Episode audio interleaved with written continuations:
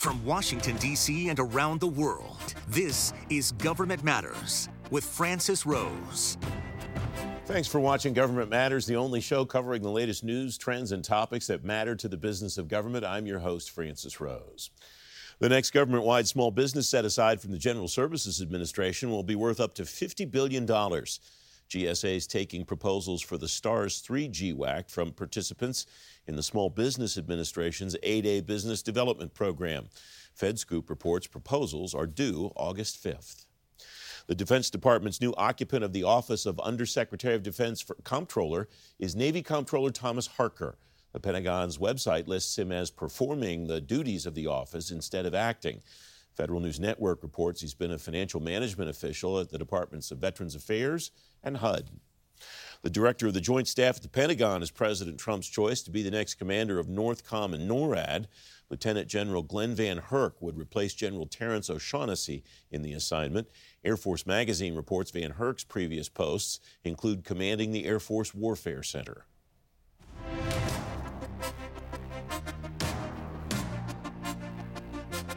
If another government shutdown happens, agencies will need to beef up the plans they have on their shelves. The Government Accountability Office finds some holes in the plans agencies used for the 2018 2019 shutdown. Jay McTigue is Director of Strategic Issues at the Government Accountability Office. Jay, thanks for coming on the program. What'd you look at overall in the four agencies and their contingency plans? Well, thank you, Francis. Thanks for having me this morning. Basically, we looked at to what extent to what extent agencies adhere to OMB guidance in formulating contingency plans, uh, and you know whether or not the plans that they put together were consistent with OMB guidance, and whether or not agencies actually plan for a prolonged shutdown of more than five days.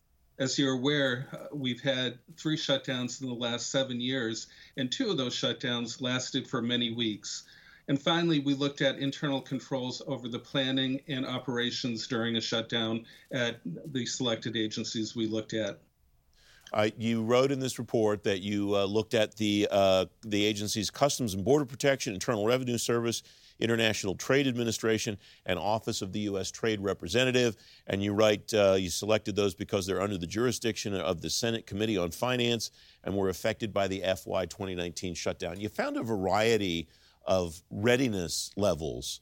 What were kind of what's kind of the landscape of what you saw, Jay, as far as what these organizations had done, what they had in place to be prepared for these shutdowns? Oh, absolutely. And, and as you said, we selected four agencies, and the agencies that we selected are, you know, illustrative examples of a range of experiences. You know, they vary in size, funding type, and activities. And, uh, you know, for example, more than 90% of Customs and Border Protection employees remained on board during the shutdown, while only about 5% of employees at the International Trade Administration remained on the job. And basically, three of the four plans that we reviewed generally followed OMB guidance, but all four of the agencies could improve contingency planning for prolonged shutdowns, as I mentioned, and strengthen some internal controls. Uh, you know, basically, Customs and Border Protection, IRS, and the International Trade Administration included most of the key elements governing shutdown operations uh, that are described in the OMB guidance. In contrast, the Office of the U.S. Trade Representative's plan did not address the majority of those elements. And as I mentioned a moment ago, we also found that despite the lack of planning uh, for potential changes in operations in the case of prolonged shutdowns, all four agencies did indeed make operational changes during the course of the shutdown. And so having policies and procedures prior to shutdown that can help agencies uh, manage and adjust plans and communicate those plans both to employees and external stakeholders such as the public, it's crucial. You wrote in this report, Jay, having sufficient internal control, you referenced internal controls a moment ago, having sufficient yeah. internal controls in place prior to a shutdown can help agencies implement changes in day to day operations during a shutdown. As you just mentioned a moment ago, each of these organizations did manage to be able to pivot. They were flexible on the fly, it sounds like. And that strikes me as maybe the most important thing when you have something like the shutdown where you didn't really know when it was going to end. Am I reading that right? Uh, that's absolutely correct, uh, Francis. However, uh, you know, while these agencies were able to rely upon uh, conversations, discussions that they had prior to the shutdown and during the, you know, the early few days of the shutdown, uh, the fact that these uh, these plans, these activities or adjustments that would be needed for a longer shutdown were not thought about ahead of time and documented is a problem. You know, uh, in terms of, as I mentioned, communicating both to employees and external stakeholders who may be relying upon services from these agencies. And, uh, you know, so it's important to document this and communicate it uh, more widely than simply uh, planning internally. What's your sense of the connection between what we saw in the shutdown in 2018, 2019, where agencies did at least have a sense that they might have to be in the wind down position, and something that we saw in, uh, like, uh, something that we could see like we have seen this year, where an agency finds out maybe we have 24 to 48 hours to wind down. Is there a parallel in your view between what we've seen with coronavirus and what you looked at when you uh, examined the 2018 2019 shutdown? Well, uh, first off, uh, you know, agencies are required to have contingency plans ready to go and to update them periodically.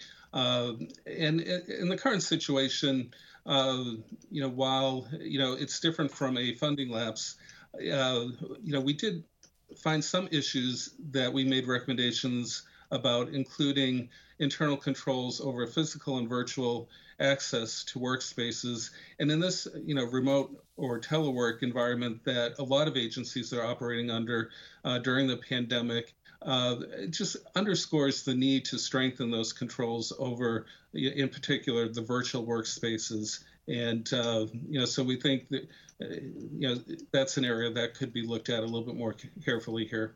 Jim, 30 seconds left. Will you go back and look to see what these agencies have done to uh, fulfill your recommendations? Uh, that's a possibility. As you mentioned earlier, we did this work at the request of the Senate Finance Committee. Uh, we do most of our work at the request of committees of jurisdiction. Uh, I think in your lead in, you also mentioned the potential for future shutdowns. So hopefully those won't happen. But if indeed we do experience another shutdown, we'd be ready to take a look at just how well agencies were prepared and functioned during a shutdown. Jay McTigue, thank you very much for coming on. It's great to have you. Thank you, Francis. Great being here. Coming next, all eyes on Congress as Citizenship and Immigration Services sends out thousands of furlough notices. Straight ahead on Government Matters, the fate of the agency if Congress doesn't act soon. You're watching WJLA 24 7 News.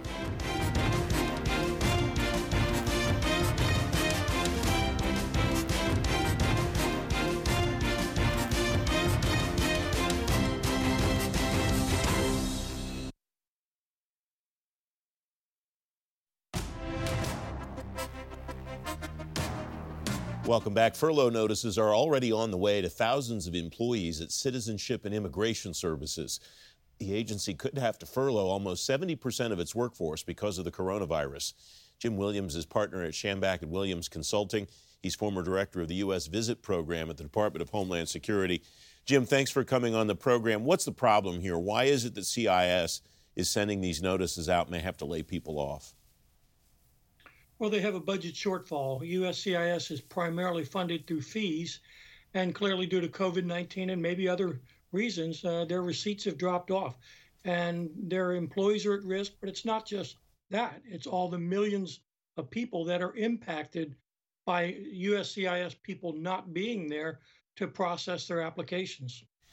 Is congressional intervention the only solution here, Jim? Is is giving the agency money the only solution? Is this the only way to fix it? I think in the short term, the answer is yes. They need money. They need money in less than a month. And I would urge uh, the House, the Senate, and the administration to get together quickly. Don't do a deal on August 2nd or 3rd, but try to get something done now. I think USCIS maybe needs a longer look too. Like, should everything be done by fees? Refugees, asylees, those are important to the values in America we have, I think, from what I've heard, refugees who have helped us in the battle against terrorism who are sitting in refugee camps, and they deserve, you know, to be repaid the debt that they've uh, for the services they've done to us. So, you know, let's continue to be a welcoming nation. But I think it's important that Congress do something now. Work with the administration, pass some, you know, the 1.2 billion, whatever it is, to keep them in business. And I'd like to add one other thing, Francis. You know, USCIS has already taken drastic steps. Most of their contractors have been cut to the bone. And I don't know what's in that 1.2 billion, but for any federal agency to operate, it needs its people and it needs its contractor people too. See, you're getting at the you're getting at the issue here that I think is the most important. Separate out the refugee issue, which I agree with you is something that's important to consider. But for the purposes of this program, continuity of operations and the continuity of the business of the organization strikes me as maybe the issue that's that's most important to what we're looking at, Jim. And I wonder if the time is right to think about, as you say, whether uh, it, it, we should think about transitioning all of these organizations, or at least some of these organizations across government that are fee based to appropriations based. What's the criteria that you think should apply in considering what you just suggested for CIS for some of the other organizations that are fee based across government? Well, having run a fee based organization at GSA, we were a business and we depended upon our clients and our customers. And I think USCIS does have customers in terms of the all the people that are applying for permanent resident uh, cards, green cards, people applying for citizenship. Uh, and I think those can be fee based, in my opinion. But I think, again, there needs to be a short term fix and then a longer term look at what is really important for our immigration system. Because what USCIS does is they administer our immigration system, and that includes its integrity, and its security. And it's an important part of, of America. It's important to our economy. Are there other fee based organizations across government that you know of that you think might be at least uh, open to consideration to transition to being appropriated organizations? Well, I think a, uh, a lot of them look at it, there's pros and cons. A lot of them that are fee based don't like being based upon that, and getting annual appropriation seems almost like a guaranteed stream. I like the fact that when I was at GSA, the Federal Acquisition Service was fee based. We had to work hard for our customers, they had to want us, and it made us be careful about costs. So for us, I think it's a good thing. I think the FBI has been fee based on their fingerprint services. That's based upon demand. I think that's a good thing. It makes you forecast your demand, it makes you manage your cost. Uh, other places, maybe it doesn't make sense, but I think for w- most of what CIS does, USCIS, I think it probably does make sense. What would that transition look like? Is it just a matter of Congress saying we're going to change this and doing it legislatively? Are there preparations that the organization would have to make internally? What, what's the landscape look like there, Jim? Well, I don't think there's a proposal right now to take parts of USCIS I, that I know of and make it uh, turn it into a appropriation. So that's a multi-year process. But again, the near term is keep them in operation, both the people and the contractors, get them back up to speed because there are millions of people uh, affected by work form permits, green cards, citizenship and naturalization ceremonies, refugees, asylees they need the money they eh, to keep going. So I do think it's worthy of a longer look, and that may take several years to determine how do you transition and what should you transition from fee-based to appropriations. About 30 seconds left, Jim. What would you watch moving forward? Are you just watching whether Congress gives the agency some money, or are there other factors here?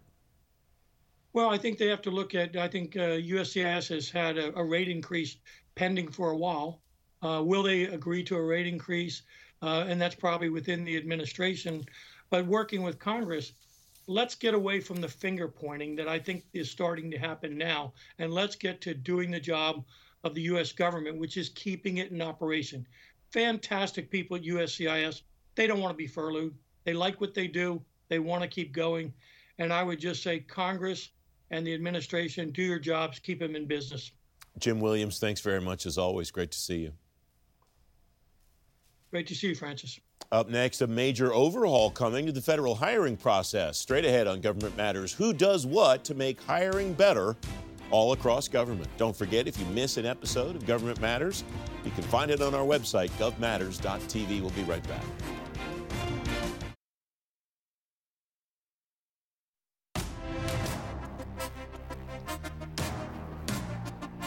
Welcome back. The Office of Personnel Management and agencies are on the clock for a 120 day deadline to change the way they assess candidates for job openings. If they hit the marks in President Trump's executive order, agencies could get a big leg up on good candidates. Kristine Simmons is Vice President of Government Affairs at the Partnership for Public Service. Kristine, welcome back. It's good to see you. Who has to do what to meet the president's executive order, and, and what, are, what does this deadline mean, do you think? It's an aggressive deadline, and it's important to note that this is um, ambitious, and yet it's doable because this didn't just drop out of the sky. So OPM is tasked with revising the classification and quali- qualification standards and then working with agencies to ensure that they assess candidates in a manner that emphasizes competencies and skills, not educational attainment or how someone self uh, certified or self assessed uh, their ability to do a job. Now, it's not something that OPM just pulled out of thin air. It's actually been talked about, and small steps have been taken over a long period of time, even before this administration. So these are uh, not new ideas, but we're seeing new progress. What avoids, though, the slippery slope back to KSAs? OPM made a big deal about transitioning away from KSAs and streamlining this process, try to get to hiring faster while still maintaining good candidates. But as I looked at what these questionnaires look like, it strikes me. I mean, let's be honest, there's no way people are going to say they're not good at doing something when they're up for a job.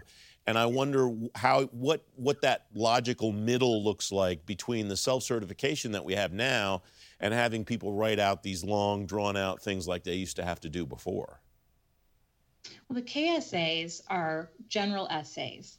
And what's different about this new process is the introduction of subject matter experts into the assessment.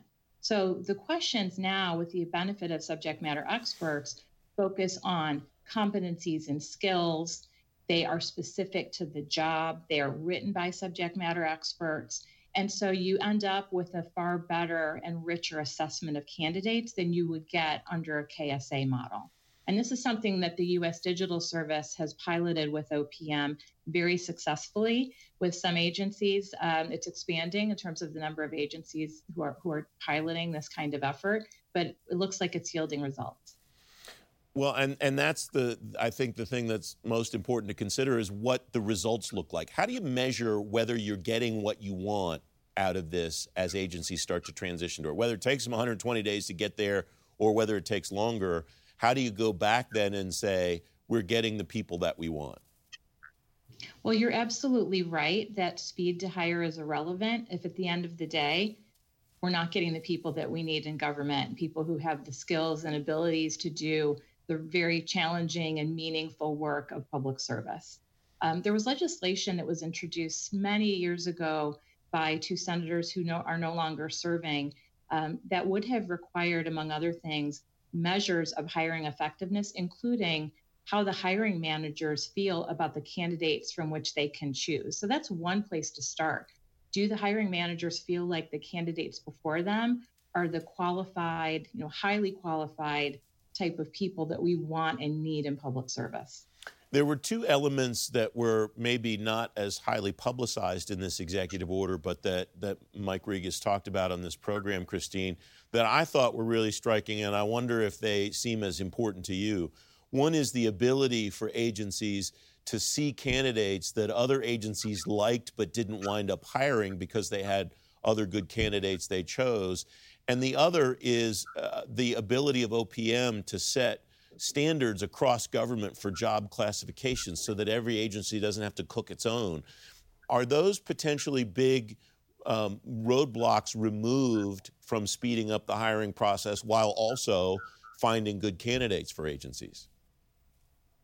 Sharing candidates, qualified candidates across agencies, is something that many people find both valuable but also just common sense. If you can find five terrific people who have the right engineering background or accounting or whatever the, the occupation might be, and the agency can only hire a couple, why not make those other people available to different agencies who have the same needs? Uh, it's a challenge in that there are different administrative roadblocks, some of them real, some of them perceived and cultural, that agencies are still working through. Congress passed legislation to encourage this a couple of years ago, and they're still working out the kinks, but we think the foundation is there to make good progress on sharing qualified talent across agencies. Kristine, about 30 seconds left. What would you watch as this unfolds, as the agencies respond and as OPM responds to this executive order? Well, some of the keys will be in how it is implemented, and lessons learned from the U.S. Digital Service Pilot point to the importance, for example, of having a project manager oversee reforms in the process and modernizing the process. The HR specialists are um, very busy with their jobs. Having somebody who's a des- designated project manager will be really helpful for the implementation. Um, also, training subject matter experts in ethical and fair hiring practices will be important. We want to remove barriers to service. We want people from all walks of life to be able to serve our country and serve their government. This will help uh, help us do that, and it's important to get the hiring process right. Kristine Simmons, thanks very much. It's great to have you back. Good to see you, Francis. Thank you. If you've missed the show or you're on the go, you can stay plugged in on issues that matter to the business of government. Government Matters is available as an audio podcast now. You get it every day on Apple Podcasts, Google Play, SoundCloud, and TuneIn. Or just ask your digital assistant to play the Government Matters podcast. I'm back in two minutes.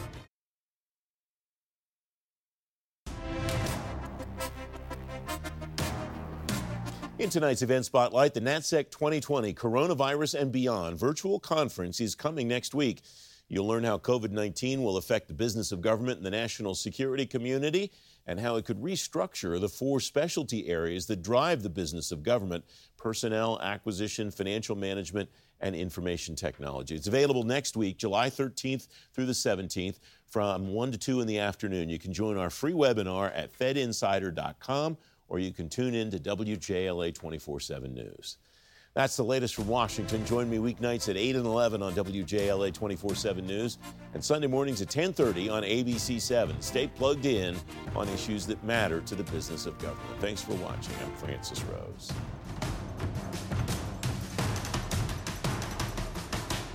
Thanks for listening. Our daily program is produced by Cherise Hanner and Ashley Gallagher. Christy Marriott leads our technical crew.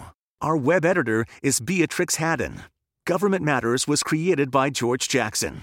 Visit govmatters.tv for articles, videos, and more, including our first feature length documentary, The Dawn of Generation AI. Government Matters is recorded at WJLA TV in Washington, D.C. Copyright Sinclair Broadcast Group.